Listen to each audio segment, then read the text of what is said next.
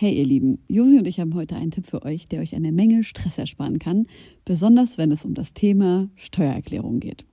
Ich denke mal, ihr alle kennt das Gefühl, wenn man vor dem Berg Papierkram für die Steuererklärung sitzt und absolut nicht weiß, wo man anfangen soll. Ja, uns ging's oft genug genauso, aber wir haben herausgefunden, dass es einen Weg gibt, wie man das Ganze deutlich einfacher gestalten kann. Jetzt kann man sich fragen, warum überhaupt Steuererklärung machen? Ja, also, abgesehen von der gesetzlichen Pflicht gibt es einige gute Gründe dafür. Zum Beispiel könnt ihr mit der richtigen Herangehensweise sicherstellen, dass ihr keine Steuerrückerstattung verpasst und euch sogar Geld zurückholt, das euch zusteht. Taxfix macht es möglich, die Steuererklärung in kurzer Zeit und ohne großen Aufwand zu erledigen. Ihr müsst euch dabei keine Gedanken über komplizierte Steuerformulare oder Fachbegriffe machen. Also einfach und stressfrei die Steuererklärung mit Taxfix erledigen und das Thema vom Tisch haben. Ladet jetzt die App herunter oder besucht taxfix.de. Und mit dem Code HOME24 könnt ihr als NeukundInnen 5 Euro sparen. Der Osten war halt grau, so vieles war sehr, sehr grau und die Werbung und die Leute und auch, wie sie angezogen waren, die Möbel, alles. Und dann gab es quasi den Westen und die Werbung war bunt und alles war hell und Kapitalismus, der ja sowieso lockt mit seinen Gütern, was jedes Kind, kind versteht, weil sich jeder Sneakers kaufen will. Nun, da die Nacht hereingebrochen ist und sich der milchig sanfte Vorhang des Mondes über die Altbauten der Hauptstadt gelegt hat, möchte ich euch einladen. Ermöglicht durch euch höchst selbst, geschätzte Homegirls. Helene, wer, wer, wer möchte denn heute die Antwort machen? Wollen wir das ausschnicken? Mache ich gerne, äh, sehr gerne. Okay, let's go. Okay. Okay. Schnick, Schnack, Schnuck. Du hast die Schere, du hast mich besiegt. Du darfst dir aussuchen, wer anmoderiert. Okay, ich fange an. Sehr bescheiden. Liebe Freunde, herzlich willkommen zu einer neuen Folge von Homegirls. Und heute unser ehrenwerter Gast, Clüso. Hallo, grüßt euch. Hallöchen, hast du da Hallo. eine Socke Hallo. über dein Mikrofon? ja, das ist mein Popschutz. Eine Socke. Die ist aber frisch. Strumpfhose geht, glaube ich, auch. Nee, das, ihr Strumpfhose geht, aber es soll, es soll immer ein bisschen Abstand haben, weil wenn du das direkt übers Mikrofon machst und richtig popst, dann hast du trotzdem besser. Aber es ist trotzdem weniger als, ich habe jetzt hier keinen Popschutz. Genau. Ich habe mich auch gefragt, bei allen Interviews, die man gerade im Fernsehen sieht, die haben ja immer so Plastiktüten auf den Mics, jetzt wegen Roni. Äh, Und das mindert anscheinend überhaupt nicht den Sound, ne? Das funktioniert halt echt wie als ohne Nein. Plastiktüte. Doch. Und das habe ich nämlich, ich habe mich da krass gewundert. Es wäre echt schön, wenn du kurz den nicht. Test machst. Doch, das ist wirklich so. Das glaube ich nicht. Das kann nicht sein. Du so eine Reisetüte, ne? Wo man sonst Ja, so klar, zehn Reisetüte, Flüssigkeiten genau. reintut. Ja, ja, genau. So eine Reisetüte ist wirklich eine sehr, entweder sehr kleine Reisetüte oder sehr große. Ja, so, eins, zwei, eins, zwei. Es klingt ein bisschen mumpfiger, oder? Ich, wir hören dich ja nicht. Okay, das müssen andere entscheiden. Das Publikum. Äh, Ich kann es auch gerade nicht hören. Es, es funktioniert, das funktioniert, aber es ist was anderes als das. Natürlich, alle Höhen sind weg. Alles klar, gut. Hätte mich gewundert, logisch, von der Logik her. Anyway, Ja, okay. Ich wollte fragen, ob ihr schon gefrühstückt habt, weil wir es noch voll früh haben. nee, Nein. Ich habe einen Kaffee hier. Du, Josi? Frühstück im Kaffee. Nee, ich habe mir jetzt echt mal aus, ich hatte jetzt zwei Wochen Diät und jetzt habe ich mir aus Gag, kennt ihr noch diese Cornflakes-Packung, wo so acht ganz kleine Mini-Portionen eingeschweißt in so einem Ja. Package sind, wo man von Love allen it. kosten kann. Und die habe ich mir jetzt gekauft, naja, und davon ernähre ich mich jetzt die letzten zwei Tage. Äh, und halt früh hatte ich Frosties. Ja, ähm, Oh, ich liebe Frosties. Von, von den ersten Touren in so, in so nicht so Preis, also in, in so einfach Billighotels, wenn die das Ding dann so hinstellen und dann eine kleine Milch dazu. Ja, Fertig. das nennt man ja äh, interkontinentales Frühstück. Und ich habe immer schon auf Reisen gedacht, wenn ich mich irgendwo eingecheckt habe und dachte, ja geil, interkonti interkontinentales Frühstück. Und da hast du so einen eingeschweißten Muffin, eine äh, Cornflakes-Packung eingeschweißt und einen Tetrapack äh, schlechten O-Saft und so Kaffee, löslichen Kaffee. Und das war dann das Frühstück dort. Ähm, bin ich oft drauf reingefallen, weil es klingt irgendwie so krass äh, nach einem Das stimmt. heftigen Frühstück. Aber bist du gerade, du bist ja gerade bei dir zu Hause, wohnst aber auch so mit ein paar Leuten im Studio gleichzeitig, wie ich das jetzt so mitbekommen habe. Genau. Ähm, Genau, ich machst bin Songs aus deiner Besenkammer? Oder, nee, genau. nicht Besenkammer. Das ist hier hinter mir. die Speisekammer.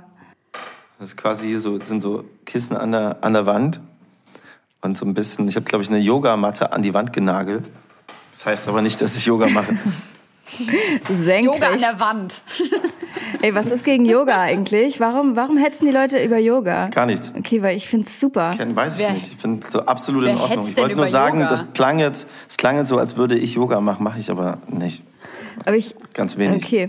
Ähm, bist du gerade in der Promo-Phase schon richtig oder wie weit ist denn die Albumplanung und wie überhaupt unter diesen Umständen? Ähm, ich bin jetzt in der Promophase für zwei Songs und habe mich vor am äh, im November letzten Jahres entschieden, jetzt nicht gleich ein Album rauszubringen, sondern wie viele im Hip-Hop äh, einzeln Single raus, Singles rauszuhauen. Im Pop-Bereich machen das wenige und bin quasi einer der ersten. Und dann kam Corona und irgendwie bin ich froh, dass ich das so gemacht habe jetzt, dass ich nicht in dieser Wahnsinnsphase jetzt sofort ein Album raushauen muss. Das heißt, ich ähm, mache Promo, ich sage mal Promo Sapiens für die ganzen Songs, die ich gerade, äh, die zwei, die ich draußen habe und schreiben nebenbei weiter. Ich hatte gestern äh, eine Session, hat mich wirklich ein Freund besucht seit, seit langem, Daniel Flamm, der wie so eine Art Teilchenbeschleuniger ist für mich, wie so eine Art äh. Wingman fürs Album, so ein Beifahrer und der mit mir zusammen äh, schreibt und wo wir, wir sortieren Songs oder gestern haben wir einfach Beats gebaut und hatten einfach Bock, Nice. äh, mal wieder Musik zu machen, neben der Promo.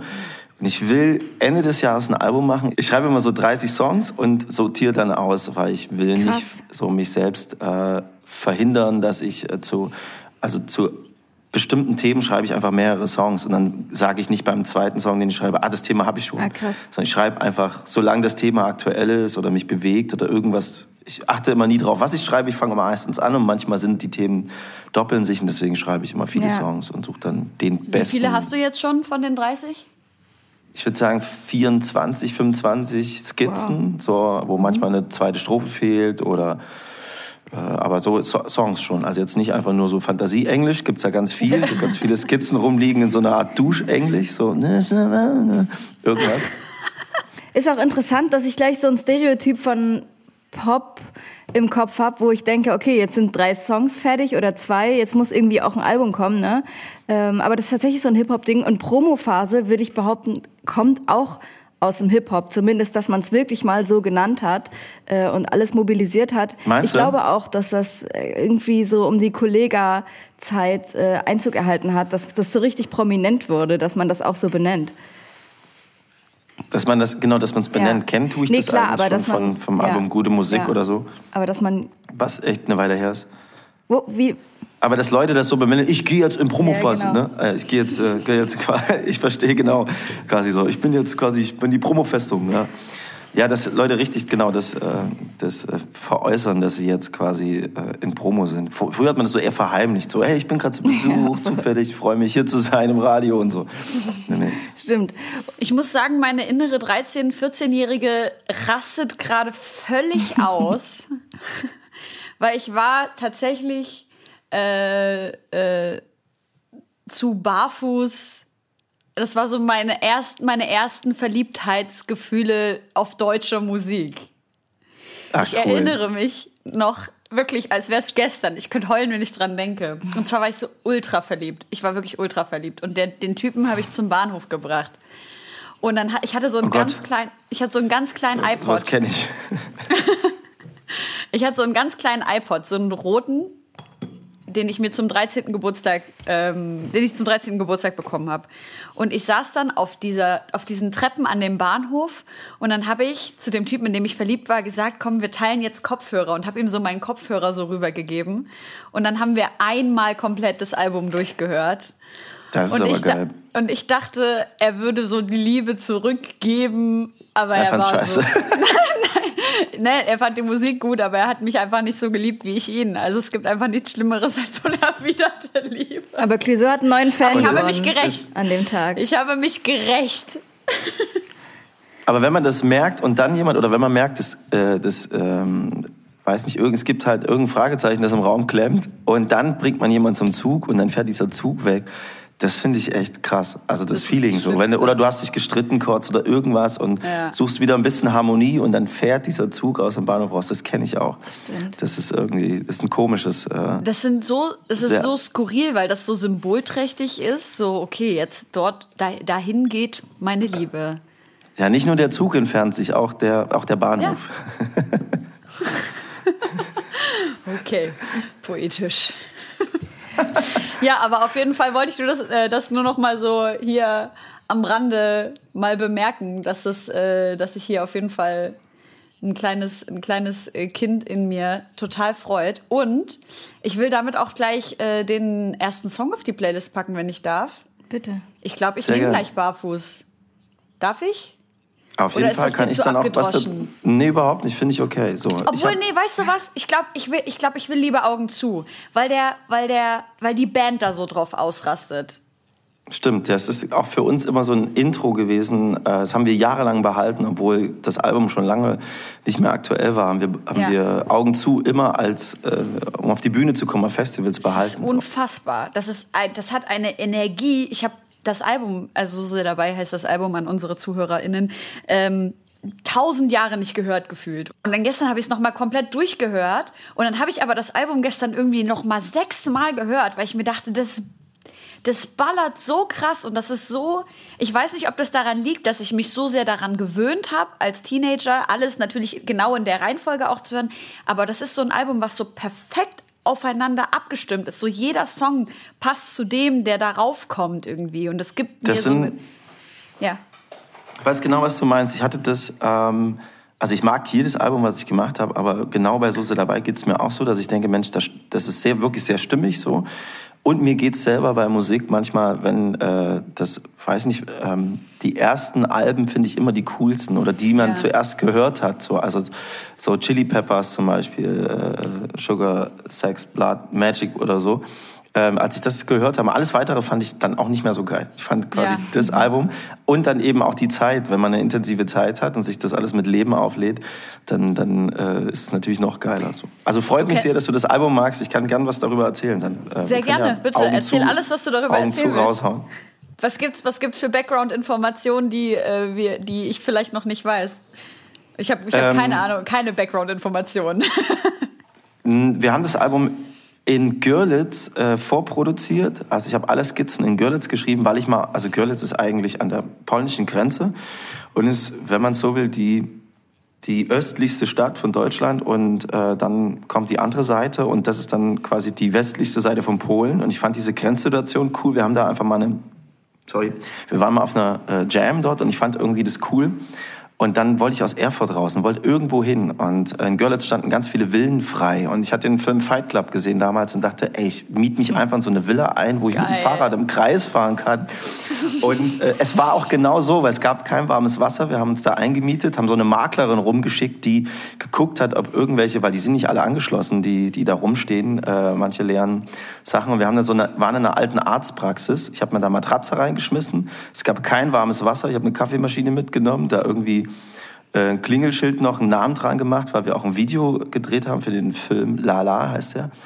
Und dann haben wir da angefangen, habe ich da angefangen, Songs zu bauen. Im Hinterhof kam dann, das ist auch lustig, kam dann plötzlich, nee, es kam so ein Typ, hat geklingelt, gesagt, ja, wir sind von, von Hollywood, wir wollen jetzt hier ein Kabel äh, durchziehen in den Hof. Ich so, ja, klar, tschüss. So, und er so, nein, nein, nein, wir, wir drehen den, den Vorleser der wird hier gedreht. Und dann haben die quasi in unserem Hinterhof den Vorleser gedreht. Und wir haben immer so laut mit Daniel, äh, äh David Cross und äh, wie heißt Kate Winslet? Ja. Und äh, den, David Cross habe ich dann auch kennengelernt. Mit dem bin ich mich mal mit Arte durch die Nacht durch Görlitz gefahren später und wir haben uns nice. den Ort angeguckt. Und die mussten manchmal Dreharbeiten, musste jemand kommen und sagen, könnt ihr leiser sein? Und umgedreht habe ich dann auch gefragt, wann habt ihr mal eine Pause bitte, weil wir wollen auch ein paar Sachen aufnehmen. Und es war echt. Aber wie äh, geil äh, ist das, so klingeln und zu sagen, hallo, wir sind von Hollywood. Ja, genau. Weißt du, so, äh, Entschuldigung, sorry. So wie hinterwäldlerisch denken die, dass wir sind. So ein, ein Görlitz kann man sagen, man ist von Hollywood. Ja, wie krass auch, dass, dass alle quasi dann in Görlitz waren, weil es wirklich einfach, wirklich, das ist ein ganz kleiner Ort irgendwie ja. so. Aber es ergibt ja auch total Sinn, so das dort gedreht zu haben. Da ist ja, das, das ist ja eine, eine Geschichte, die im Nationalsozialismus spielt, wenn ich mich nicht täusche, oder? Ja gut, aber genau von den, von den, von den Umfeld, nicht nur vom Umfeld, sondern quasi in Görlitz äh, haben wir halt viele alte Häuser, das stimmt. Und äh, wahrscheinlich, ich meine, aber in Hollywood bauen sie ja sonst alles auch irgendwie nach. Ja, aber irgendwie ähm, ging das da. Äh, oder vielleicht hat Görlitz selber gesagt, komm, kommt hierher. Und das Krasse ist, wir haben äh, abends äh, dann äh, Sachen, haben, haben wir Daten teilweise hochgeladen, irgendwie dann auch. Und mussten immer in so ein Einkaufscenter, weil, wir, weil es gab da noch nicht so richtig fließend Internet. Und wir haben im Einkaufscenter um die Ecke haben wir einen Laden entdeckt, der nachts sein Internet angelassen hatte. Und da saßen wir mal mit einem Laptop vor diesem Laden in so einem leeren Einkaufscenter, Flur quasi in so einem Durchgang und haben dann versucht, die Daten hochzuladen irgendwie. Das Krass. war, Ey, das Ach ja, ich Und barfuß? Ja, erzähl. Das kennst du noch, dass du irgendwo in so einen Laden, vor so einen Laden oder irgendwo hingehst, so, wo halt ein Hotspot ist. Genau, dass man einfach Ja. auch durch die Straßen geht und guckt, äh, wer sein WLAN nicht verschlüsselt hat, um Internet abzuzapfen mit dem Telefon. Das habe ich äh, oft gemacht, ja. Aber erzähl zu barfuß. Das haben wir auch oft gemacht. Dann so Frutte 1.4 hat dann irgendwie Netz oder sowas, keine Ahnung. ähm, ja, und ich erinnere mich an Barfuß, das war dann ganz am Ende. Wir haben dann nämlich das Album mit der Band in Spanien dann äh, aufgenommen oder fertig gemacht, noch Spuren teilweise auf Skizzen aufgenommen und so weiter. Das irgendwie fertig gemacht, auch schöner Moment. Und äh, dann war das Album fertig und ich habe in Kornwestheim gepennt, über dem Studio. Und Tim Neuhaus kam zu Besuch und ich hatte so Schiss, weil das Album ähm, dann wirklich die Entwicklung für mich vom, vom, quasi vom MC zum Songwriter war. Da war kaum noch irgendwas drauf, was gerappt war. Es war noch nicht mal eine Art Sprachgesang. Es gab äh, Niemals so sein wie du einen Song, der noch so ein bisschen eine Attitude hatte. Der Rest war aber wirklich Songwriting. Und da hatte ich ein bisschen Schiss, weil ich schon sehr angefeindet wurde damals, so in Gästebüchern und irgendwie, äh, als ich angefangen habe mit Singen. Gästebüchern angefeindet? Von der Hip-Hop-Community.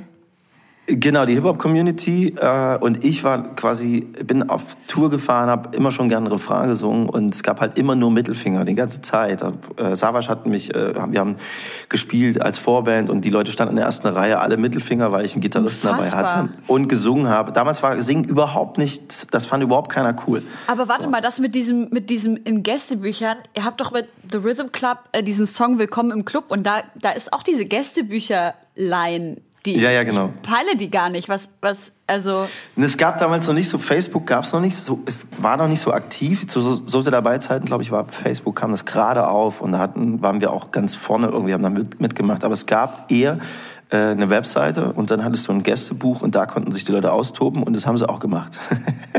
ich fand die Szene so, hey, das, äh, es war einfach so, äh, wenn du irgendwas gemacht hast, was Ja. irgendwie anders war. Ich weiß nicht, ob es inzwischen anders ist, aber äh, jetzt singt ja auch jeder irgendwie. Es gibt kaum einen Rapper, der nicht singen kann. Und äh, damals war das überhaupt nicht cool. Das war einfach, das fanden alle scheiße. Und dann haben uns die Beatsex, die waren im Magnet in Berlin zu Besuch. Da waren vielleicht, äh, was weiß ich, 100 Leute oder so. Und die haben uns dann auch mitgenommen äh, auf, äh, für ein paar Konzerte.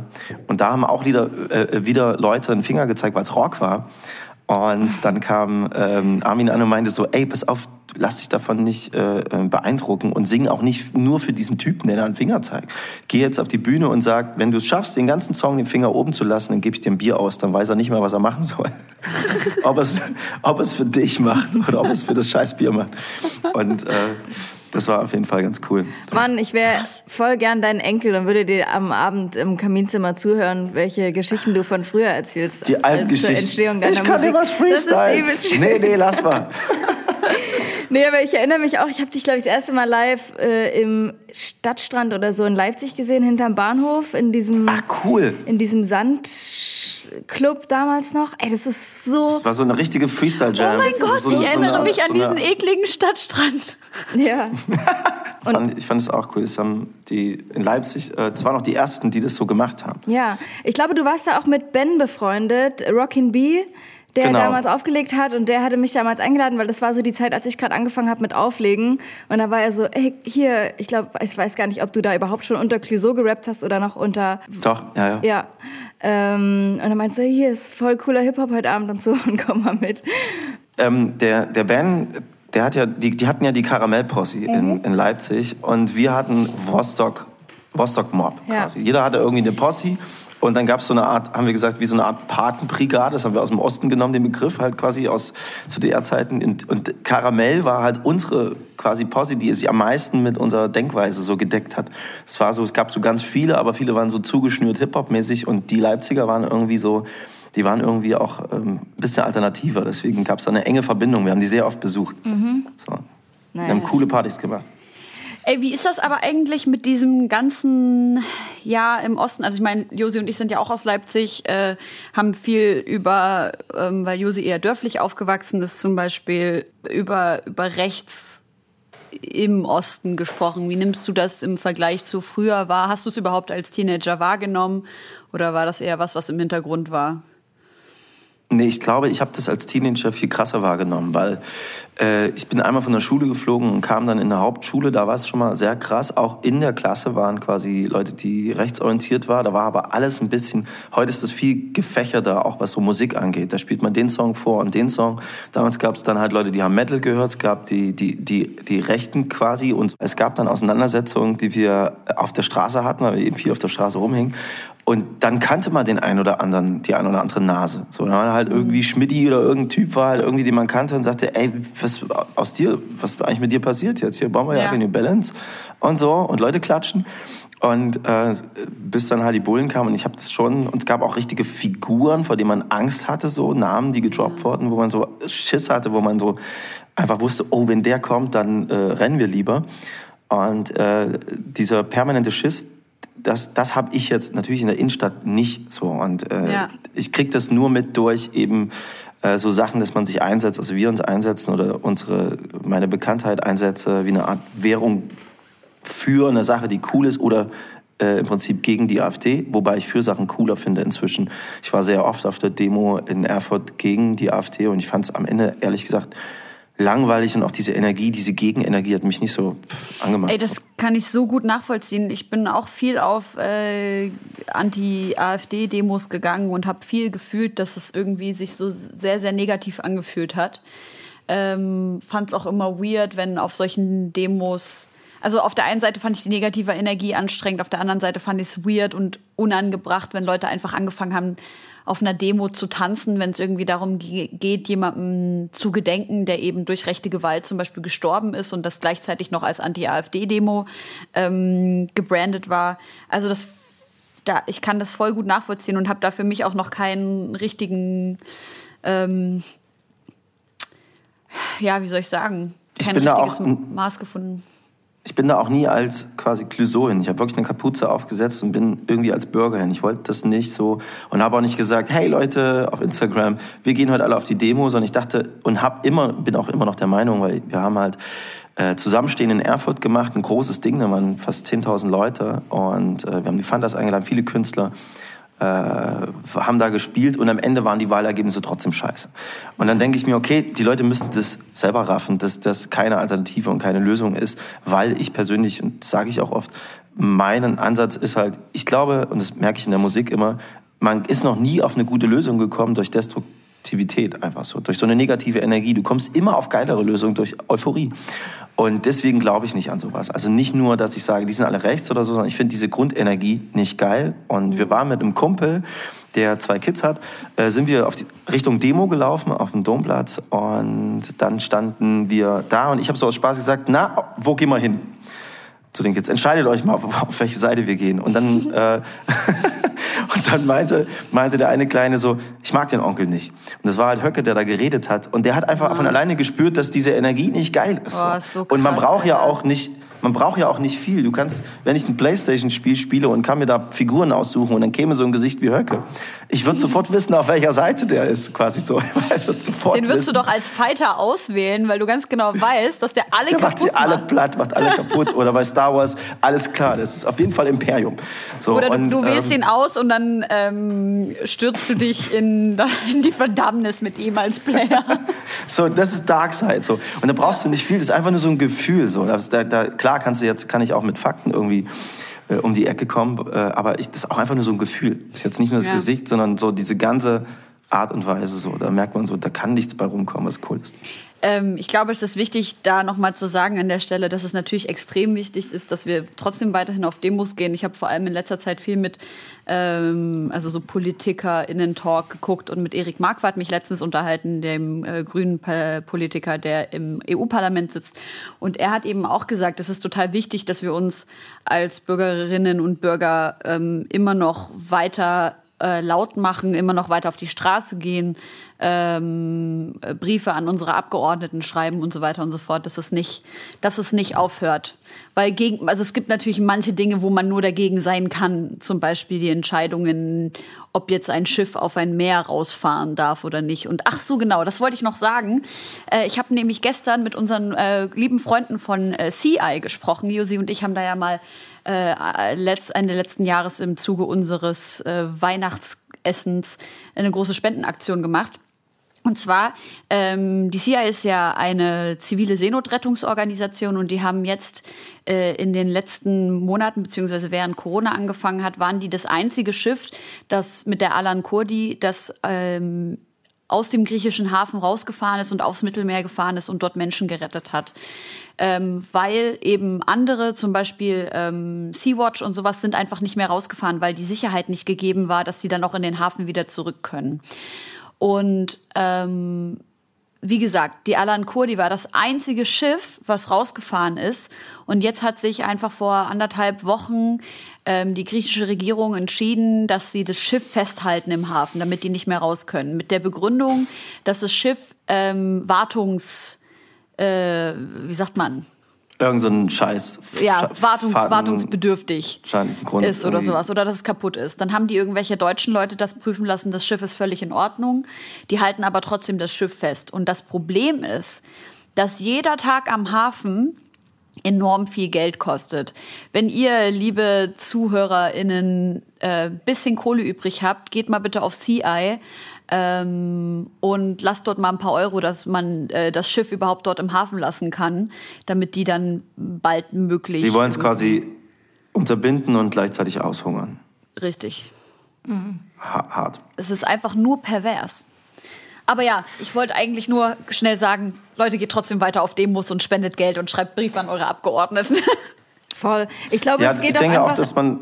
Mach du. Es geht auch einfach in dieser Sorry. Diskussion um die Art und Weise, wie man, wie man anderen Leuten gegenübertritt, die eine andere Meinung haben. Also natürlich muss man weiterhin auf Demos gehen und auch mit einer mit einer bestimmten Haltung äh, irgendwie in Diskussion reingehen. Aber ich habe in letzter Zeit auch immer gemerkt, jetzt gerade wenn es um diese Verschwörungssache geht, ähm, dass du auf Leute, die eh schon aggro sind, so aggro reagierst, das bringt halt überhaupt nichts. Also ich renne da halt nur vor Wände und verzweifle auch in meinen Facebook-Diskussionen und habe mir auch irgendwie gesagt, also entweder ich beteilige mich nicht mehr daran oder ich versuche so einen vernünftigen Diskurs zu fahren, dass sie auch gar nicht anders können, als normal mit mir zu reden, damit es irgendwie eine Annäherung gibt, weil ist, ich streite mich mit Leuten, die ich schon jahrelang kenne und es macht mich so sauer und trotzdem versuche ich irgendwie Wegen, nicht über diesen Agro, über diesen Negativ... Du mit Leuten, die du jahrelang kennst? Äh, ja.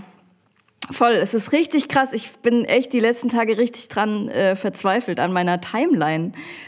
Und wenn dann Leute mir Videos schicken mit, na, was sagst du jetzt von irgendwelchen Leuten, von denen ich mir prinzipiell schon nichts angucken will, weil sie durch so unangenehme Äußerungen aufgefallen sind oder so unglaubwürdig von vornherein sind. Äh, und äh, genau, äh, ich will eigentlich nur sagen, dass ich da voll, voll bei euch bin und da lieber mit positiver Energie rangehen will ähm, als da so äh, dagegen zu schießen. Ich glaube, man muss, also äh, ich wollte auch noch mal was zu dem Schiff sagen, aber ich, äh, erstmal zu den Demos ganz vorne. Ich glaube, da geht es ja eher darum, dass man, äh, was das angeht, einen, einen Gegenpol bietet und einfach äh, zeigt, dass, dass, dass äh, es genauso viele Leute gibt oder mehr, die nicht dieser Meinung sind. Da muss man sich gar nicht mit den Leuten auseinandersetzen, man stellt sich da einfach nur hin und zeigt Gesicht. So, das ist äh, quasi bei der Demos, die wir gemacht haben. Ähm, äh, ging es einfach nur darum, dass die Leute da sind, dass man einen schönen Nachmittag hat und zeigt, ey, ja. wir sind nicht dieser Meinung und sich gar nicht mit den anderen auseinandersetzt. Und muss man auch nicht irgendwas rüberbrüllen und die ganze Zeit, weil es geht ja nur darum, dass man dort ist. Und das ist so das eine Zeichen setzen.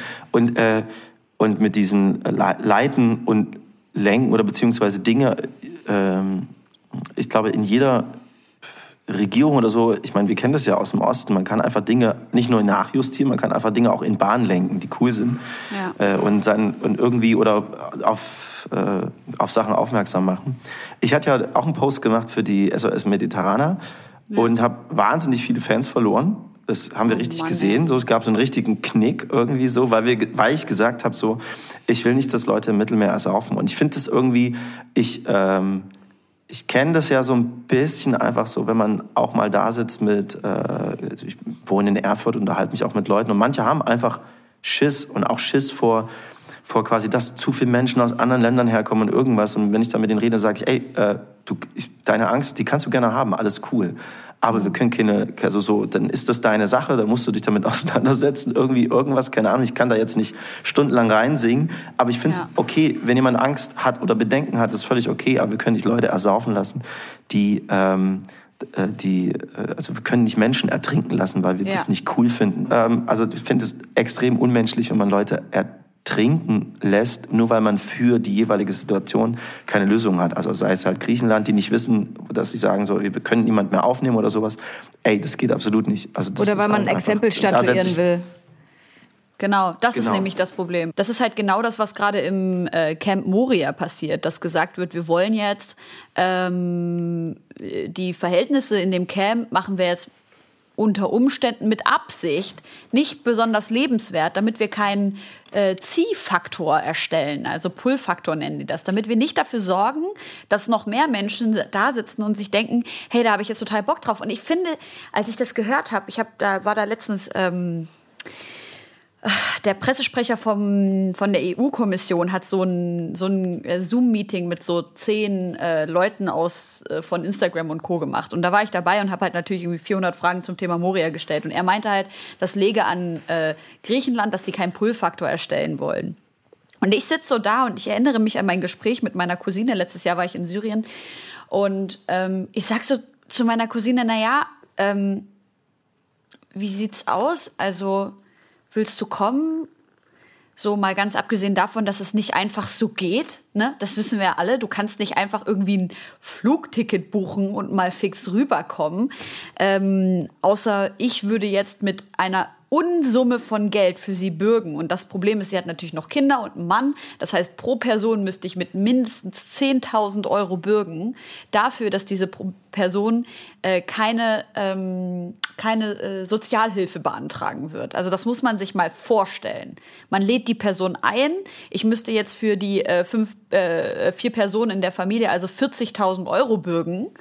Wer hat so ein Und Geld wenn sie einfach? Sozialhilfe erstellen würde, dann wären die 40.000 Euro weg. Also die, die sind jetzt nicht. Äh, nee, also sie darf quasi einfach. Wie so eine Art Kaution. Genau, genau, genau. Also es ist einfach, so habe ich es zumindest verstanden. Es ist einfach wirklich ganz pervers und ich muss aber auch daran, also ich, dieses dieses Pull-Faktor-Argument. Ich denke mir so, Leute, denkt ihr nicht, dass das Mittelmeer genug Abschreckung ist? Also worüber reden wir? Die Menschen, Ja. also das ist ja nicht witzig mit deinen Kindern die klein sind, Babys und, und, und Kleinkinder, äh, einfach mal so einen Trip auf so einem Scheißboot übers Mittelmeer zu machen. Naja, es, was viele nicht verstehen, ist, dass äh, der Mensch so in seiner Entwicklung über Mimesis und Nachahmung sich schon immer weiterentwickelt hat. So, und das kennen und deswegen gucken wir quasi durch ein Fenster in eine Welt, die besser aussieht. Und wir finden quasi jetzt nicht nur, ich rede jetzt äh, nicht nur von Flüchtlingen, äh, die äh, Kriegsflüchtlinge, sondern eben auch Leute, die ein besseres Leben haben wollen. Ja, und das das verstehe ich aber auch irgendwo, weil äh, zu DDR-Zeiten saßen mein Bruder und ich da und haben einen Monat lang an der Tic-Tac-Schachtel gerochen. So, weil wir, wir die aus irgendwie aus dem Intershop, so hieß es damals quasi, äh, haben wir die gekriegt und äh, das gab's nicht. Und dann hast du Werbung gesehen und es war wirklich so, der Osten war halt grau, so vieles war sehr, sehr grau und die Werbung und die Leute und auch wie sie angezogen waren, die Möbel, alles. Und dann gab's quasi den Westen und die Werbung war bunt und alles war hell und Kapitalismus, Ja. der ja sowieso lockt mit seinen Gütern, was Klar. jedes Kind, Kind versteht, weil sich jeder Sneakers kaufen will.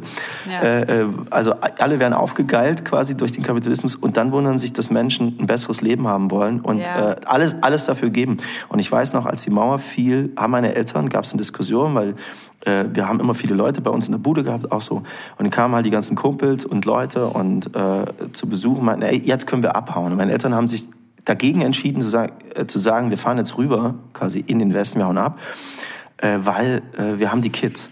So, Ja. äh, und wir wissen nicht, was uns erwartet. So. Und das ist quasi schon ein bisschen vergleichbar, denn alle wollten weg. Also ganz viele Ja. Leute hatten einfach Bock auf ein, Anführungsstrichen, geileres Leben. Und es war jetzt nicht so, dass es ihnen so schlecht ging, wie es manchen Leuten geht in anderen Ländern. Äh, aber äh, wir waren auch noch bei Verschwörungstheorien. Das finde ich ganz interessant. Ich habe mich, äh, um mal zu switchen, ich habe mich extra nicht damit beschäftigt, weil ich dachte so, ey, fliegt mir das Hirn raus. Ich habe ein paar Sachen gelesen, Ja. ein paar Sachen gehört, die Leute sagen und finde es so abstrus und auch ein bisschen kompliziert. Ich finde das echt, also finde ich wirklich freaky. Aber ich glaube, dass, dass die Leute einfach immer, wenn sie irgendwas nicht verstehen oder immer äh, irgendwie, weiß nicht, äh, Ich glaube gar nicht, dass es unbedingt daran liegt, dass die Lösung zu kompliziert ist, sondern dass die, die Antwort auf die Frage, warum die Situation so ist, äh, keine Verantwortung auf einen bestimmten Ort bringt. Also wenn es heißt der Virus, dann ist ja keiner wirklich schuld. Dann hat man ja auch kein Feindbild. Und das ist ja das, was, äh, was der, Schwache braucht. Und ich spreche jetzt in, mit Schwäche, bei, bei, bei Schwäche spreche ich jetzt nicht von Dummheit oder sowas oder weniger Intelligenz, sondern bei Schwäche, Schwäche spreche ich von ähm, Unvermögen mit Kontrollverlust umzugehen. Und naja, wir sprechen einerseits sprechen wir selber gerade über ein Thema, wo Leute Dinge entscheiden, äh, um Menschenströme zu lenken und Leute leiden lassen. Andererseits Schiffe quasi irgendwie in einem Hafen lassen, um quasi äh, Wartungsarbeiten ja, zu Mann. erfinden, damit quasi äh, äh, die nicht rausfahren, aushungern lassen, damit Leute im Mittelmeer ersaufen. So, wir reden einerseits darüber, was der Mensch für krasse Sachen macht. So, und andererseits äh, kann ich dann auch verstehen, weil in jedem scheiß Film äh, äh, der Mensch krasse Dinge tut, einfach ja. und wirklich auch krasse Dinge passieren, dass man schnell dahin kommt und den Gedanken hat ja jeder, jeder kennt irgendwie das Gefühl, dass man sagt, es gibt irgendeine, äh, es gibt jemand, der ist mächtiger als ich, der Dinge steuern kann und es gibt auch eine Art Konglomerat oder eine Art, äh, äh, bestimmt auch eine Art Hinterzimmer, jedes, jeder Club hat heutzutage ein Hinterzimmer und jedes Hinterzimmer hat noch ein Hinterzimmer.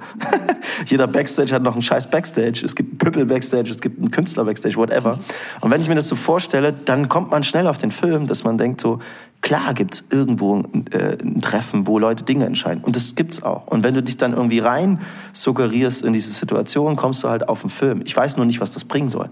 Dass man an Dinge glaubt, die, wenn man sie ausspricht, so abstrus sind teilweise, aber andere Sachen, die wir gerade aussprechen, genauso abstrus klingen. Voll. So, und ich, also ich versuche Dinge zu regeln, so wie ich kann und lieber meine Energie für Sachen einzusetzen, als äh, gegen so eine Geschichte auf die Straße zu gehen, die ich selber gar nicht greifen kann, auch wirklich keine handfesten Beweise habe. So. Ey, und das, das finde ich voll krass, genau das, was du gerade sagst. Also dieses ganze, vor allem dieses Ritu diese rituellen Opferungen von Kindern, rituelle Misshandlungen von Kindern und sowas. Ähm, ich habe da letztens so einen äh, extrem krassen Dokumentarfilm von Poliana Baumgarten drüber gesehen. Wir sind die Nickys, heißt der. Ähm, äh, kann ich empfehlen mit einer riesengroßen Triggerwarnung. Es geht um dissoziative Persön Persönlichkeitsstörungen und es wird eben darüber gesprochen, um es mal kurz zum Reisen, auch umreißen. Auch an der Stelle kurz eine Triggerwarnung für Leute, die irgendwie Probleme mit äh, Gewalt haben, vielleicht kurz äh, drei Minuten skippen. Ähm, habt ihr ein Problem damit? Nicht, dass ich euch jetzt. Nö, aber wir sind ganz schön deep auf jeden Fall, aber ja. alles cool. Also okay. Also so, why not? Äh, dass, dass diese Frau halt erzählt hat, dass sie ähm, diese Personen, also sie nennt sich die Nikis, ähm, die aber in einem Körper sozusagen mehrere Personen sind, ähm, wurde halt als Kind Opfer von ritueller Gewalt und zwar immer und immer wieder. Und diese Sachen, die diese Person halt erzählt, sind so abstrus, dass ihr natürlich Ewigkeiten keiner geglaubt hat und ähm, auch bis heute halt keine justiziellen Schritte eingegriffen werden, äh, eingeleitet werden konnten, einfach aufgrund der Tatsache, dass es so absurd klingt alles. Aber es ist halt komisch, weil es werden halt von immer den gleichen Kindern aus den gleichen äh, Umfeldern die gleichen Sachen erzählt. Das muss doch eigentlich reichen. Und an der Stelle denke ich mir halt so, okay, Verschwörungstheorien, dann stempeln wir das so ab. Aber da, wo es tatsächlich passiert, denken wir dann so, ja, ach komm, rituelle Gewalt in Deutschland, erzähl mir doch nichts. Mhm. So, ich muss ganz ja, ehrlich also sagen, ich, ich hatte ich, vorher keinen Plan davon, bevor ich diese Doku vor anderthalb Wochen gesehen habe, hatte ich keinen ja. Plan davon, dass es irgendwelche äh, äh, satanistischen Kreise in Deutschland gibt, die irgendwelche rituelle Gewalt an Kindern ausüben. Ich glaube, dass es alles gibt, was du dir ausdenkst und wo du denkst, das ist krass, gibt es irgendjemand auf der Welt, der das macht weiß ich nicht, wenn ich mir jetzt irgendwas ganz Krankes, wirf einen Batzen Scheiße an die Decke und jemand fängt's auf und wartet irgendwie auf dem Boot. Keine Ahnung. Irgendwer wird's gemacht haben. Ja, ich habe keine Ahnung. Es gibt einfach ganz viel krassen Kram, aber das einer hat quasi für mich dann, also ich bin nicht jemand, der Sachen negiert und sagt, das gibt's nicht, sondern äh, sicher gibt's alles. Es gibt allen perversen, kranken Scheiß auf der Welt. Aber dahinter so eine, so eine Theorie zu spinnen, die so groß ist, dass sie dann am Ende zu Corona führt oder so, das finde ich halt ein bisschen krass. Ja. So. Das finde ich dann so, weißt du, ich bin als, äh, ich, wir sind nach der Schule in der dritten Klasse sind wir in den Wald gegangen und haben UFO-Landeplätze gesucht. Und ich schwöre, wir haben welche gefunden. weil, weil wir einfach so auf dem Film waren, dass ja. wir gesagt haben, das ist einer. Und dann haben wir verbrannten Fleck und so. Wenn du dann dich rein begibst in dieses Ding und äh, in diese Fantasie, irgendwann kriegst du dann, fängst du auch an, Verstrickungen zu machen und sowas. Aber lass uns von dem Thema, ich, ich, ich habe mich zu wenig informiert, äh, äh jetzt quasi was ja. Verschwörung, weil ich gerade meinte, so, ich wollte das mit Absicht, ich habe es jetzt auch äh, dass es jemand angefangen hat, den ich kenne, äh, darüber zu reden, dachte, also ich will mich gar nicht damit beschäftigen, nee, ich habe keinen Bock. Das ist auch richtig. Ja. So, ich glaube, das Problem ist, was wir gerade haben, dass Leute mit einer Aggressivität Fakten vermischen und vertauschen und sich so zusammenspinnen, Voll. dass daraus eine abstruse Geschichte ähm, entsponnen wird und damit Leute aufhetzen. Das ist für mich das Problematische so. Nicht, dass alles komplett falsch ist oder alles komplett richtig, sondern mit welcher Art und Weise gerade ähm, das instrumentalisiert wird. Und deshalb passe ich auch auf gerade, also zum Beispiel mit dem, was du gerade gesagt hast, Helene.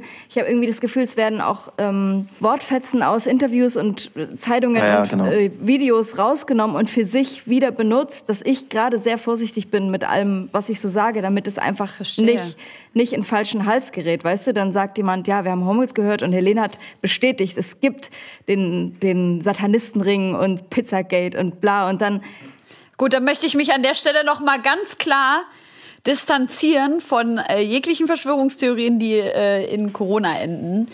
Ich will, ich will ganz kurz in den Wissenschaftsfakt. Lass uns in den Wissenschaftsfakt drüber. Kurioses aus der Wissenschaft.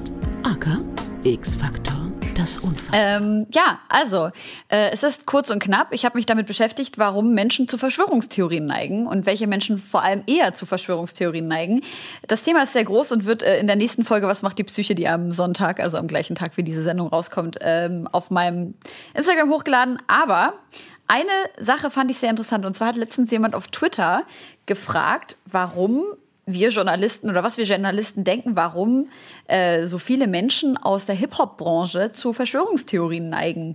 Oder nennen wir es mal Alternativtheorien, weil es ja auch ganz oft solche Dinge gibt wie ähm, Nee, ich nenne es Verschwörungstheorie. Ich hätte einfach die, ich, nee, ich hätte die Theorie, dass viele Hip-Hopper einfach so eine punkige Attitude haben, dass sie einfach schneller sagen, was sie denken. Und das das raushauen einfach. So, Auch ich glaube, dass es schon Leute gibt, die äh, einfach äh, wahrscheinlich das ähnliche Sachen denken, aber nicht so schnell bei der Sache sind wie Leute aus dem Hip Hop, die einfach immer so eben, ich meine, die, die Szene selber und auch Rap-Songs, ich merke das selber, wenn ich mal, wenn ich mal einen Rap-Song schreibe, was ja durchaus vorkommt, dann habe ich immer das Gefühl, das ist wie so eine Tageszeitung eher und ich wüsste, wüsste nicht, ob der Song für mich noch in sich dann entlarvt, aus welcher Zeit der kommt und ob ich das ja. will und dann lieber einen anderen Song schreibe, so wie Chicago, der immer hält. Ja. Und äh, Hip-Hop hat eh schon so ein Tageszeitungs-Feeling, weil Dinge eingebaut werden, die aktuell sind, ja. dass Leute aus einer Szene kommen und einfach schneller so ohne darüber nachzudenken, los, spitten, was gerade in ihrem Hirn vor sich geht.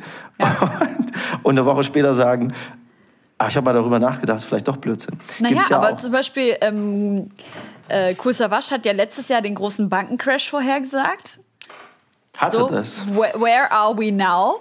Aber woran ich jetzt zum Beispiel gedacht habe, ist sowas wie Oleg Sesh und Reptilienmenschen. Ne? Also das, er hat 2015, 2015 eben gesagt, ähm, dass äh, äh, Obamas Securities ähm, mit Reptilien gekreuzt wurden, sozusagen. Gekreuzt wurden seien. Und ähm, genau, auf jeden Fall habe ich ähm, dazu mal so ein bisschen recherchiert und es gibt eine Korrelation zwischen Menschen, die zu äh, Verschwörungstheorien neigen oder einen Hang dafür haben und dem Bedürfnis, als etwas Besonderes wahrgenommen werden zu wollen. Und das ist ja wirklich in der Rap-Szene, würde ich mal schon sagen, so sehr verbreitet. Dieser, dieser Wunsch auch einfach anders zu sein als alle anderen und halt der krasseste zu sein oder die krasseste. Und äh, das war mein kleiner Wissenschaftsfakt. Eine kleine Korrelation. Ich, habe gelesen oder gehört, ähm, das ist, äh, du hast oder machst einen Song mit Kapi. Wie, also abgesehen genau. davon, dass er gerade eine Pizza rausgebracht hat, was ich einen sehr, als, also sehr weirden, aber witzigen Move finde. Ähm, wie kam das zustande?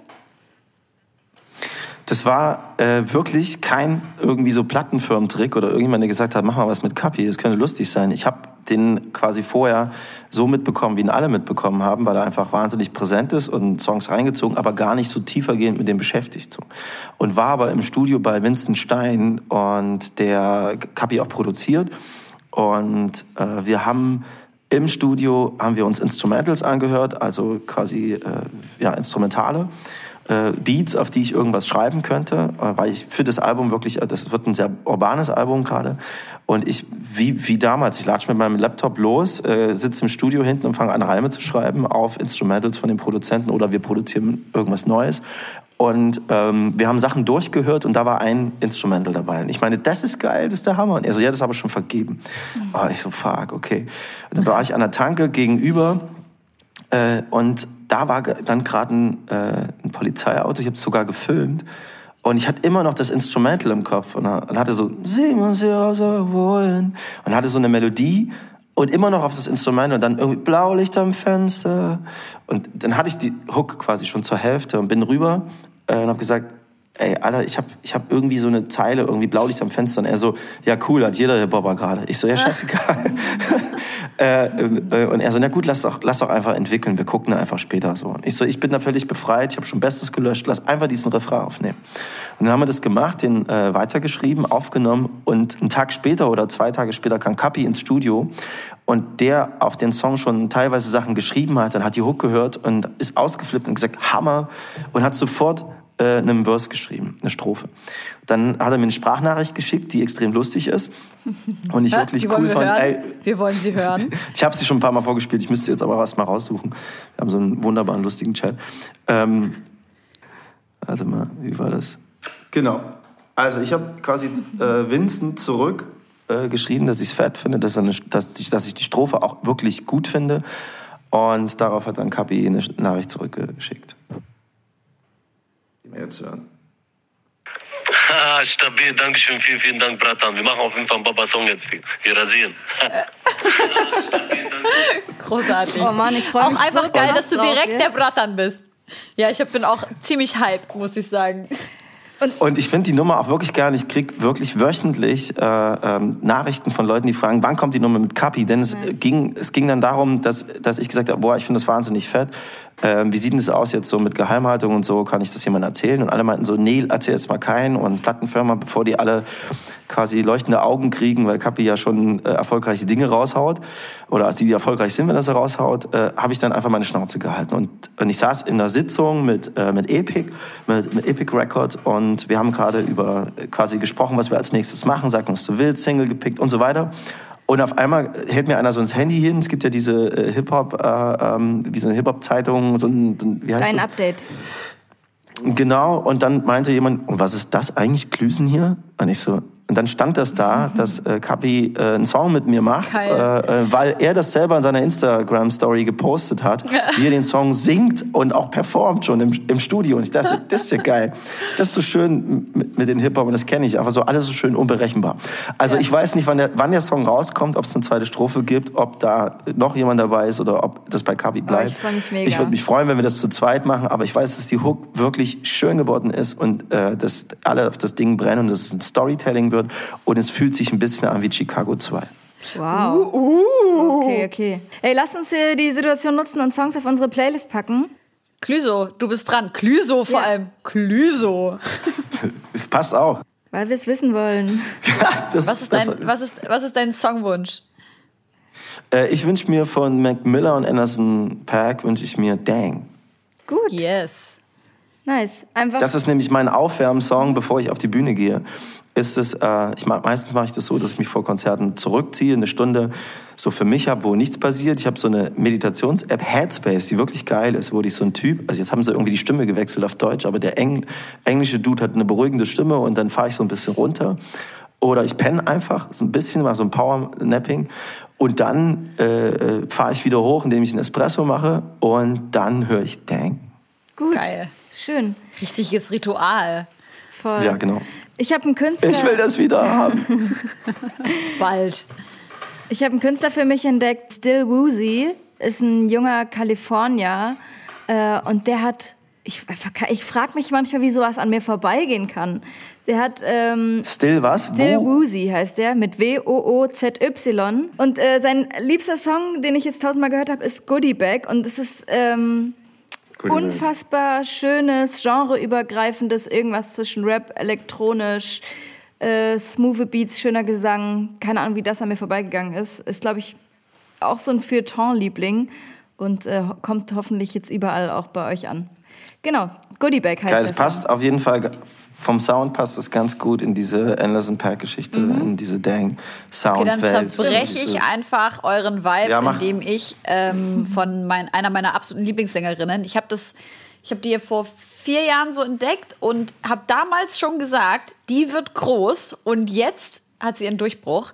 Sie bringt jetzt ein Album raus und ich bin übelst hyped. Sie heißt Yebba und sie hat einen Song mit, ähm, also Mark Ronson produziert ihr gesamtes Album, ist sowieso ein fucking Genie. Je- Jebba, wie schreibt man das? Y-E-B-B-A. ja. Äh, und die hat einen neuen Song rausgebracht, der heißt Distance. Und das ist der erste Song seit tausend Jahren, den ich mir wieder so richtig oldschool bei iTunes gekauft habe, damit ich den als Wecker-Klingelton auf meinem äh, iPhone einstellen kann und morgens von diesem Song geweckt werde. Und ich habe einfach, seit ich das mache, die beste Laune. Es ist der schönste Liebessong, der überhaupt nicht schmutzig ist. Es ist und wie findest Passt du's? aber vom Sound auch sehr gut rein, muss ich sagen, weil alles Geil. hat diesen souligen Vibe gerade. So, das ist jetzt so der Anfang so ein bisschen Erika Badu-mäßig Ja. und äh, ähm, wo wir auch noch hinkommen wollten. Ne? Du wolltest noch was erzählen. ja, aber das machen wir Ähm, gleich nach unserer kurzen Pause. Okay, auf jeden Fall passten die drei, finde ich, sehr gut zusammen. Das hast du richtig anmoderiert, als wären wir hier bei Kiss FM und du würdest jetzt zum Verkehr überleiten nach dem letzten Songblock. Gut. So, Ich möchte unser Freundebuch füllen. ah, okay. Also, wir fangen an bei Name, Thomas, Wohnort, Erfurt, Beruf. Musiker, Das wollte ich mal werden. Musiker, Sänger. Kranfahrer. Ach, Musiker, Sänger, Kranfahrer oder Astronaut. Großartig. Ähm, das würde ich meinem 15-jährigen selbst heute raten. Wow. Der hätte sowieso nicht gehört. Der hätte einfach nicht gehört. Der hätte einfach einen Scheiß hätte ich erzählen können. So. Mach langsam. Mein tollstes Erlebnis. Gibt es das wirklich als, als Spalte? Mein tollstes Erlebnis Ja. stand heute. Mein Okay, sagen wir mein tollstes Erlebnis in den letzten zwei Wochen vielleicht? Oder ein schönstes Oder Konzert generell, oder so. wie du möchtest. ich, hab, ich, ich muss sagen, ich habe immer so kleine Inseln, auf die ich mich freue. Und das sind immer auch meine tollsten Erlebnisse. Mein tollstes Erlebnis ist gerade ein aktueller Song, den ich gestern geschrieben habe. Und das ist, äh, ähm, kann ich noch nicht so viel davon erzählen. Äh, aber ich freue mich, dass, dass der passiert ist, weil ich immer der Meinung bin, dass mir die Dinge eher passieren, als dass ich die so forciert. Ich schreibe jetzt einen Song. Das ist mal wieder passiert und ich freue mich. Weißt du, wo ich hatte das Nice. Gefühl, dass du dich als letztes sehr, es ist nur mein Gefühl, ich weiß nicht, ob du das jemand irgendwo erzählt hast, dass du dich sehr über dieses Flötensample bei Tanzen gefreut hast. Irgendwie habe ich das Gefühl, Ja. dass es liegt dir am Herzen, dieses Sample, weil das ist so prägnant und so besonders, dass ich ähm, eh wissen wollte, wo du das gefischt hast oder deinen Produzent. Ich glaube, du machst ja auch viel selber, ne? Genau, ich habe das letzte Album selber produziert und das äh, in Zusammenarbeit mit vielen Produzenten und das ist entstanden mit Tobias Kuhn und der hat ähm, Kev Coco mitgeschleppt, äh, einen jungen Artist, der noch gar nicht so viel rausgehauen hat, aber schon Leute wie Woodkid und Justin Vernon auf seiner Festplatte rumkullern hat. Weiß nicht, wie er das gemacht hat. Auf jeden Fall äh, ein ein Dude, der aus der Elektroszene kommt und teilweise im Berghain auflegt und so weiter. Und wir haben diesen Song produziert. Er saß auf der Couch und hat so ein bisschen den Cäsar gemacht, Daumen hoch, Daumen runter. Und hat dann irgendwann gesagt, ey, es braucht jetzt noch irgendwie so, Flötentechno ist out, es braucht noch so ein weirdes Sample irgendwie, das da reinkommt. Sonst ist das so ein stringenter Bumm-Klatz-Deutsch-Song, den du ja mit, mit Achterbahn schon hattest. Ähm, äh, lass mal irgendwas reinmachen, was gar nicht passt. So und dann hat er dieses Sample reingemacht und es war wirklich so, dass ich dachte, ey mit dem mit dem Refrain, den, ich grad, den wir gerade haben, du musst tanzen und diese Flöte denke ich jetzt eher an, an so eine so eine so eine Russenhocke quasi, so so ein anderer Tanz oder so ein irgendwie, wo man so die Arme hebt und schwingt und in, im Kreis tanzt, als dass ich an Disco denke oder an an Club. Aber ich fand das so geil irgendwann. Ja. Es ging ganz schnell, dass ich mich an diese seltsame Flöte gewöhnt habe und er hat dieses Sample rausgefischt. Ich Genau. find's halt geil, weil wenn man, äh, ich höre sehr wenig Radio, aber wenn man dann Radio hört und der Song kommt, der ist so outstanding dadurch und das ist so, ein, so eine spezielle Flöte auch. Sie ist nicht so eine, die man gerade so Marimba-mäßig mit super viel Hall, die man vielleicht in vielen anderen Produktionen hört, sondern äh, ich find's, ich find's echt äh, cool und ich bin, ich habe ein sehr einen sehr hohen Cringe-Detektor, was sowas angeht. Das stimmt. Josi ist auf jeden Fall schnell am Start, wenn es heißt, das ist irgendwie weird. Das Dümmste, das mir in letzter Zeit passiert ist. Ist mir irgendwas Dummes passiert. Mir passieren, passieren ständig dumme Sachen. Vor allen Dingen, ich habe ja den Namen Clouseau gekriegt, weil ich so tollpatschig bin. Das passiert mir wirklich ständig. Egal, also, also Kaffeetassen in der Nähe vom Pult und ich in der Nähe auf keinen Fall. So. Und äh, habe auch jetzt äh, die ganze Küche versaut neulich wieder. Also irgendwie kriege ich ständig hin. Also ich habe mir Essen bestellt und das auch gleich äh, umgeschmissen. So. Ich, hab, ich bin so clumsy. Ich weiß nicht, was da los ist. Ich kann mich, ich kann super hyper fokussieren. Also ich kann wirklich so im Studio kannst du mich abstauben nach Stunden und bin so in der Materie, dass ich nichts mitbekomme. Aber äh, dann, wenn ich raus bin aus dem Fokus, schmeiße ich alles um. Krass. Aber warte mal, eine Frage, die sich mir als Zuhörer jetzt stellen würde. Was meinst du, wo, oder was meinst du mit tollpatschig äh, und im Zusammenhang mit deinem Künstlernamen? Ach so, äh, Inspektor. Genau. Genau, das kommt von Inspector Clouseau. Das, das, ist, das sind alte Peter Sellers Filme und es gibt's vom, über, vom Pink Panther gab es das damals auch als Zeichentrick. Aber der Inspector Clouseau, der war halt tollpatschig. Und alle haben gedacht, was für ein Idiot. Und am Ende hat er aber den Fall gelöst. Und deswegen habe ich den Namen bekommen, aber auch weil wir gesucht haben. Natürlich haben wir auch nach anderen Namen gesucht.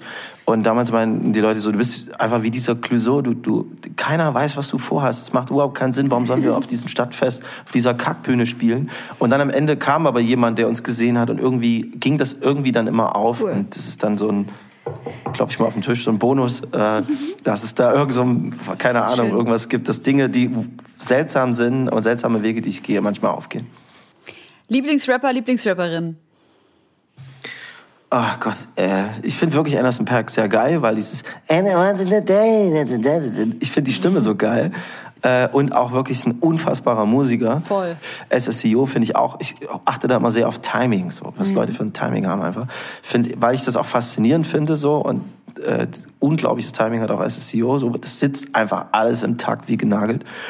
Ähm, und Rapperinnen im Deutschen, ich finde Schwester Eva cool und im, im Englischen tatsächlich Erika Badu fand ich, fand ich immer geil, wenn, sie- wenn sie Stellen hatte und Lauren Hill fand ich immer Wahnsinn, wenn sie gerappt hat. So, Oh, äh, das war so unfassbar und die hat mich sehr inspiriert und ich habe ein furchtbares Konzert gesehen in der Schweiz Oh. äh, mit Lauren Hill. Es hat mich echt und bin wirklich vorzeitig gegangen, weil ich dieses, äh, weil ich das so behalten wollte, dass ich so ein, dass ich so ein Fan bin von ihr. Wo war das?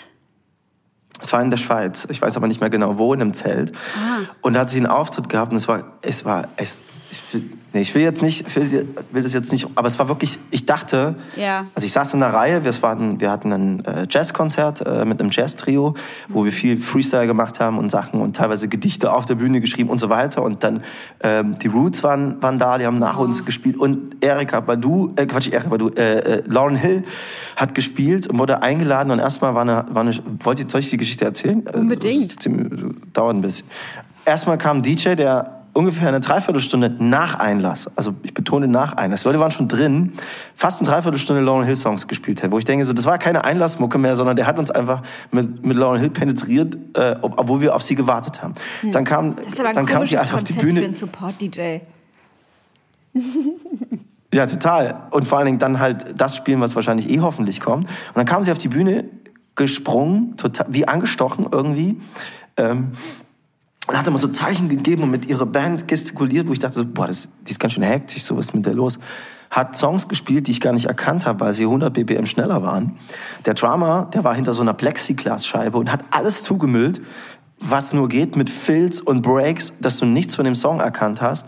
Und sie hat immer dann mit der Band rumgefuchtelt und ich habe die Songs nicht erkannt. So. Und es war wirklich so verrückt, dass ich zu meinem Drummer äh, mit denen ich damals auch in der WG gewohnt habe, einen Jazz-Drummer geguckt habe und gedacht, so bin ich crazy und er so mir hat das sofort verstanden und hat mir ein Zeichen gegeben, so nee, du bist nicht verrückt, es ist wirklich komisch. So. Ja. Und dann meinte er so, wollen wir gehen? Und dann meinte ich, es ist ein Konzert, ähm, lass gehen, wenn das Licht dunkler ist. Weil ich finde es so, Ja, so aus. Respekt, äh, wir hauen ab, wenn es dunkler ist. Und es kam dann eine Stelle, die dunkel geworden ist und es sind ist die ganze Reihe, in der wir saßen, ist gegangen. Also alle haben auf diesen Moment gewartet, zu gehen, wenn es dunkel ist. Und dann haben wir uns draußen, hat sich so eine Clique gebildet und wir haben heiß diskutiert, ähm, wie cool wir das finden. Und irgendwie, es war halt nicht gut. Sorry, es war einfach scheiße. Ich war auch vor anderthalb Jahren auf dem Lauren Hill Konzert und ähm, muss auch sagen, dass diese Unerkennbarkeit dieser Classics, die man eigentlich sich so wünscht. Das war auch was, was mir äh, komisch aufgestoßen ist, aber ich fand sie trotzdem ziemlich krass. Vielleicht war sie da irgendwie so ein bisschen auf der Höhe. Das gab ja auf jeden Fall einige Zeiten, wo man ihr nachgesagt hat, dass sie einfach gerade nicht so am Start ist. Okay, nächste Rubrik. Das würde ich gerne können. Äh, Meinst du jetzt irgendeine Superkraft oder allgemein so Alles, Klavier was du spielen? willst. Oder? Klavier spielen.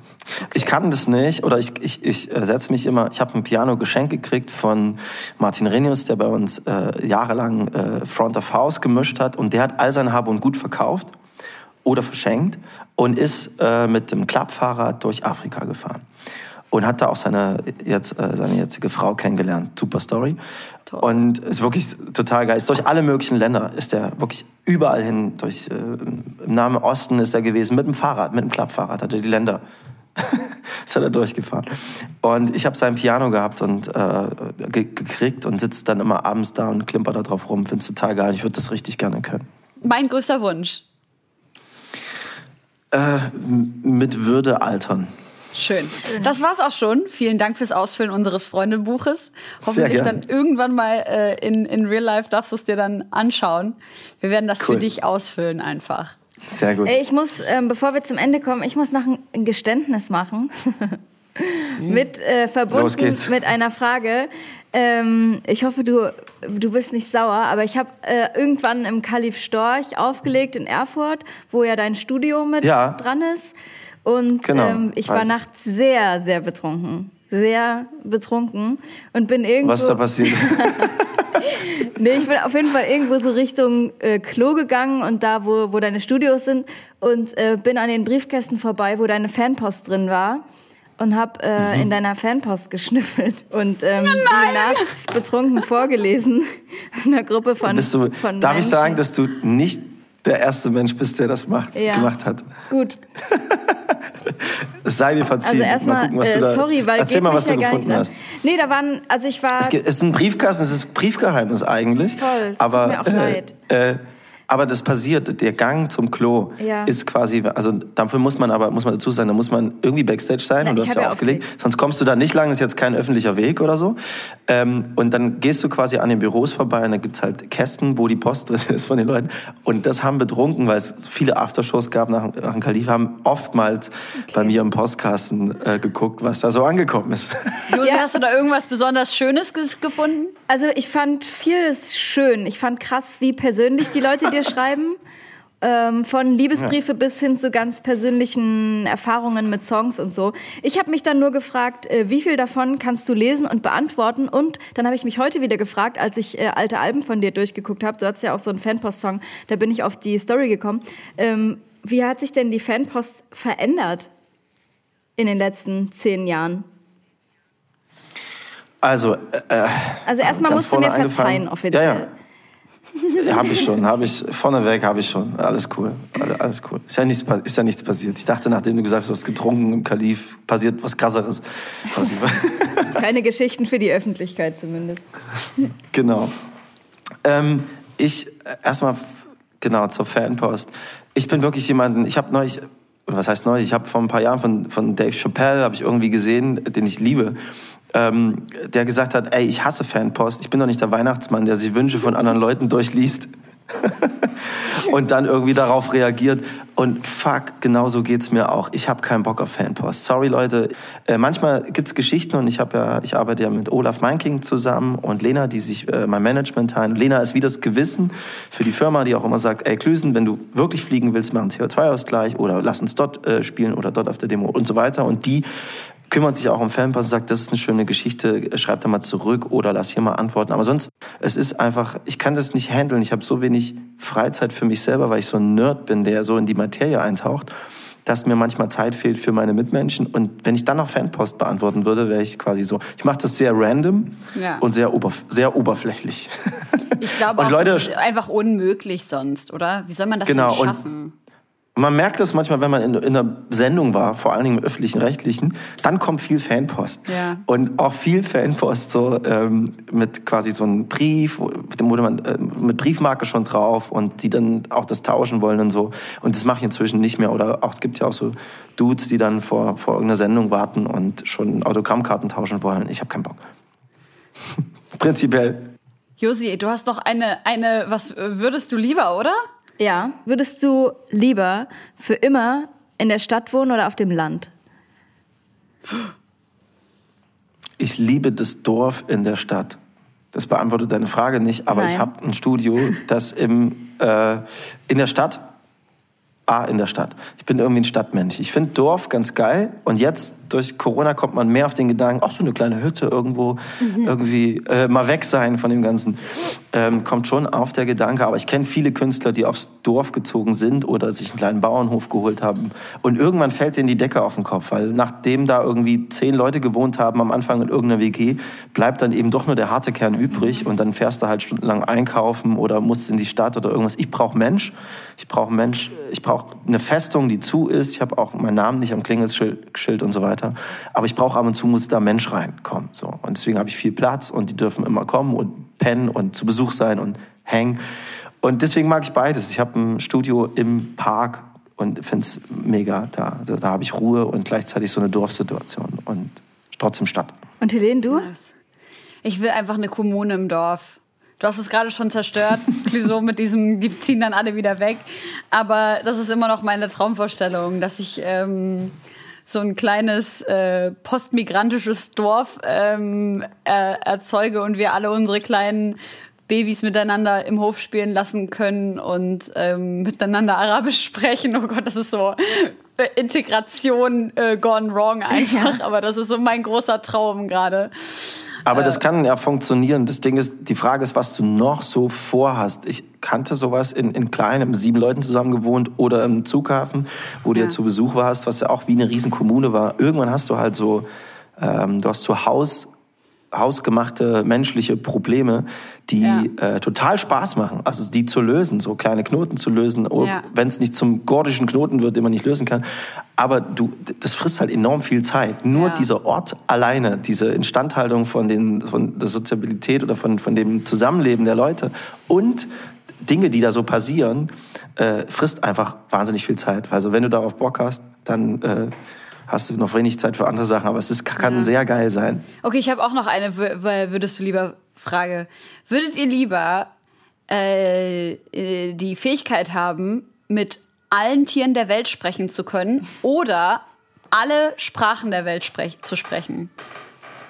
Ey, also Sprache ist wirklich so, ich bin immer sehr fasziniert, wenn ich reise, wenn man dann Wörter lernt. Ich war in Sri Lanka und habe dann irgendwie so, hat jemand kaputten Fuß und ich so, ah, Kakula, irgendwie kaputter Fuß oder Fuß. Und wie die Leute darauf anspringen, wie die Türen aufgehen. Also sofort würde ich sagen, klar, das mit den Tieren interessiert mich auch schon, aber ich weiß jetzt schon, was quasi äh, der Hund, den ich sehr oft sehe, sagen wird. Und Hunger, kuscheln, wo bist du? So, und dann im Loop quasi die ganze Zeit. Ich möchte dann lieber mit Leuten auf der ganzen Welt reden, weil die Türen aufgehen äh, und du dann einfach, du kannst die ganze Welt einfach, liegt dir zu Füßen, wenn du alle Sprachen kannst. Ich glaube, ich weiß schon, was Josis Antwort ist. Ey, ich bin. Ich will wissen, was mein Hund Ich Tier bin Dr. sagt. Doolittle einen des? Podcasts.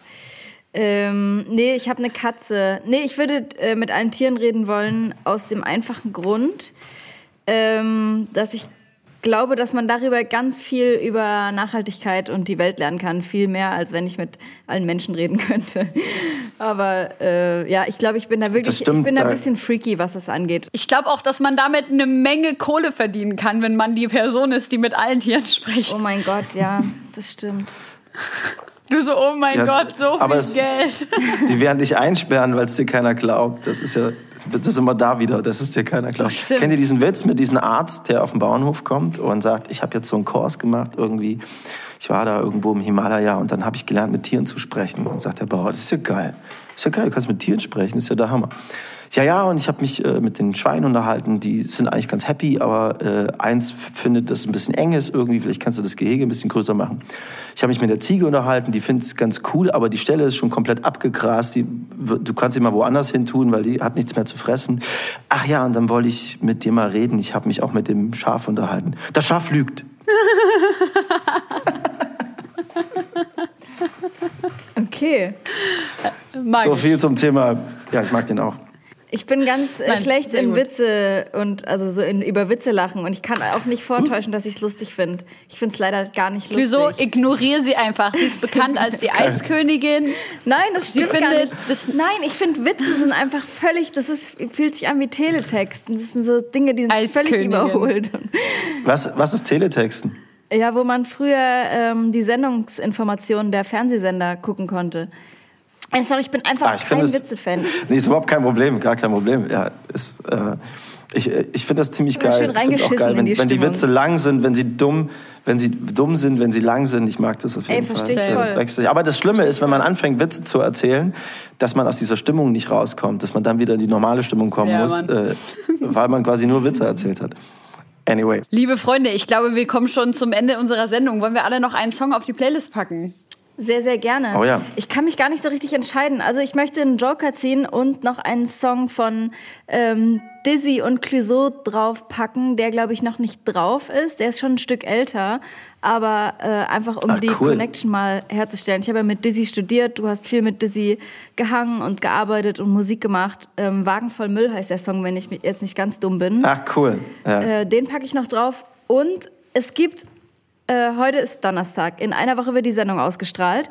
Bis dahin haben zugezogen Maskulin hoffentlich ihren ersten Song des neuen Albums draußen. Ich weiß leider noch nicht, wie er heißt. Ich weiß aber, dass er rauskommen wird. Und ich möchte, ohne ihn gehört zu haben, den einfach ganz blind auf die Playlist packen, Geil. weil ich ähm, der festen Überzeugung bin, dass das Album richtig krass wird. Ich finde es auch super, dass du, äh, dass, nicht Chefcat, dass du, ich wollte nämlich gerade Chefcat, äh, dass du Dizzy rausgesucht hast, finde ich, finde ich sehr geil. Der ja ein unfassbarer Künstler ist, weil der ja nicht nur rappt und Musik auch selber produziert, sondern ein krasser Video-Editor ist und auch Regisseur. Also mit dem habe ich ja das Achterbahn-Video, hat er ja, äh, haben wir zusammen gedreht. Also ein unfassbarer Dude. Ja. Ich liebe den Typ.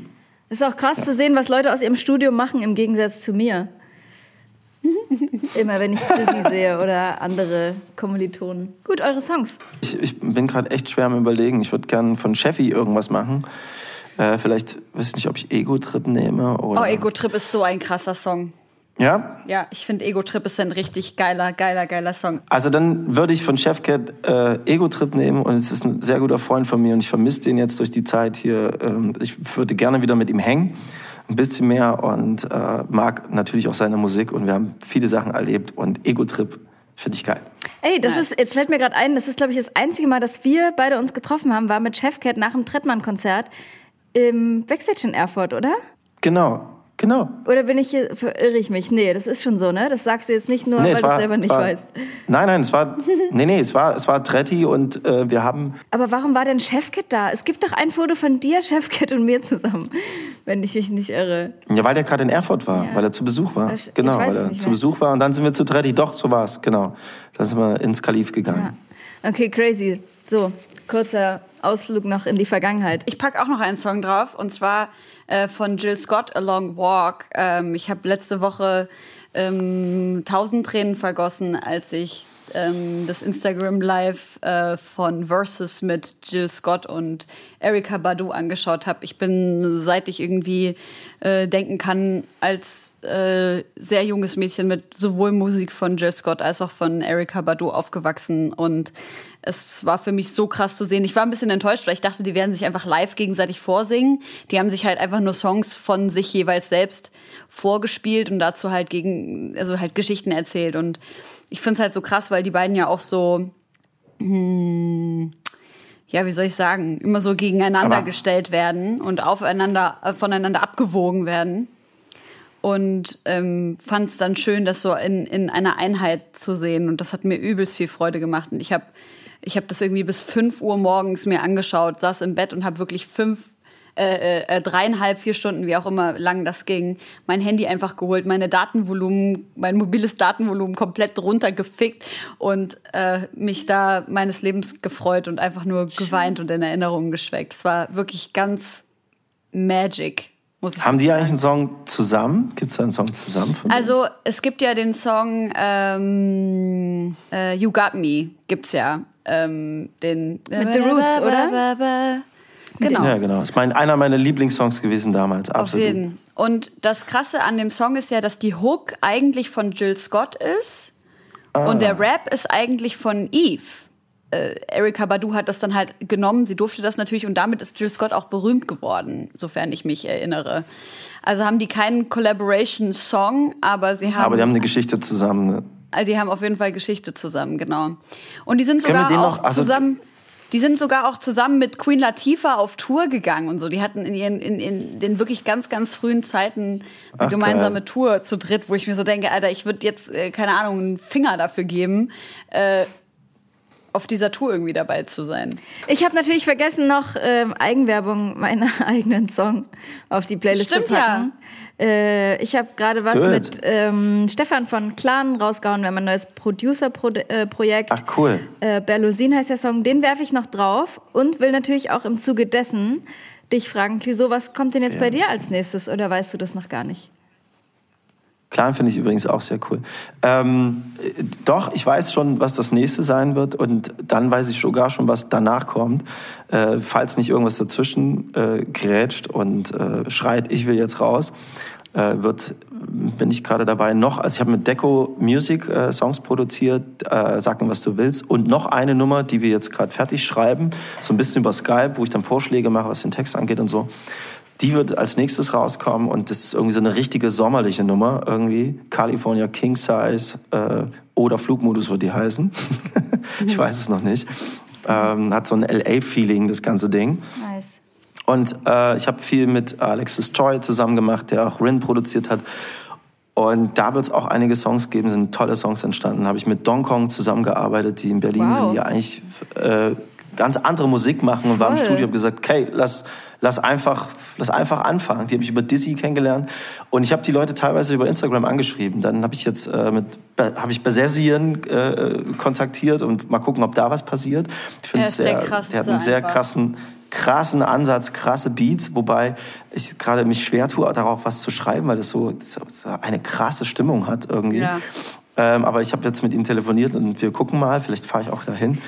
Und es wird viel passieren so. Es geht, aber es Oh, das- klingt ich bin nicht, mega es gespannt. klingt nicht komplett nach Rap. Es ist so, Ja. es ist so breit. Also mit zum Beispiel mit Alexis Choi äh, war es so, dass er Sachen rausgesucht hat, weil wir, äh, wie heißt der, Rosalia so cool fanden. Heißt die Rosalia? Mhm. Ja. doch. Ja. Doch. Monamente und so. Und er so ein, fast schon so ein, so ein Beat rausgesucht hat. Und ich meinte so, ah, das ist zwar geil, aber leider in Deutschland ein bisschen verprollt. Können wir das irgendwie umbauen und lass uns doch obendrauf so eine Art Streets of Philadelphia Feeling erzeugen, so ein bisschen meine Kindheit. Und dann drunter diesen, diesen, diesen äh, Mombatom-artigen Beat irgendwie bauen. Da sind tolle Sachen entstanden. Es wird sehr interessant.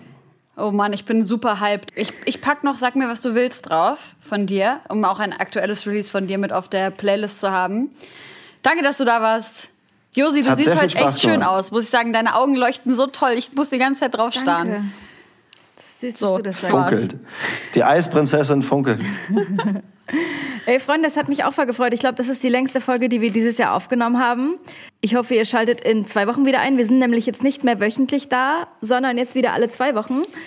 Und äh, ja, hier schön, schön Dings, ne? Was auch immer ihr gerade macht, einfach. Schön Dings. Macht's gut. Tschüss. Dankeschön. Danke.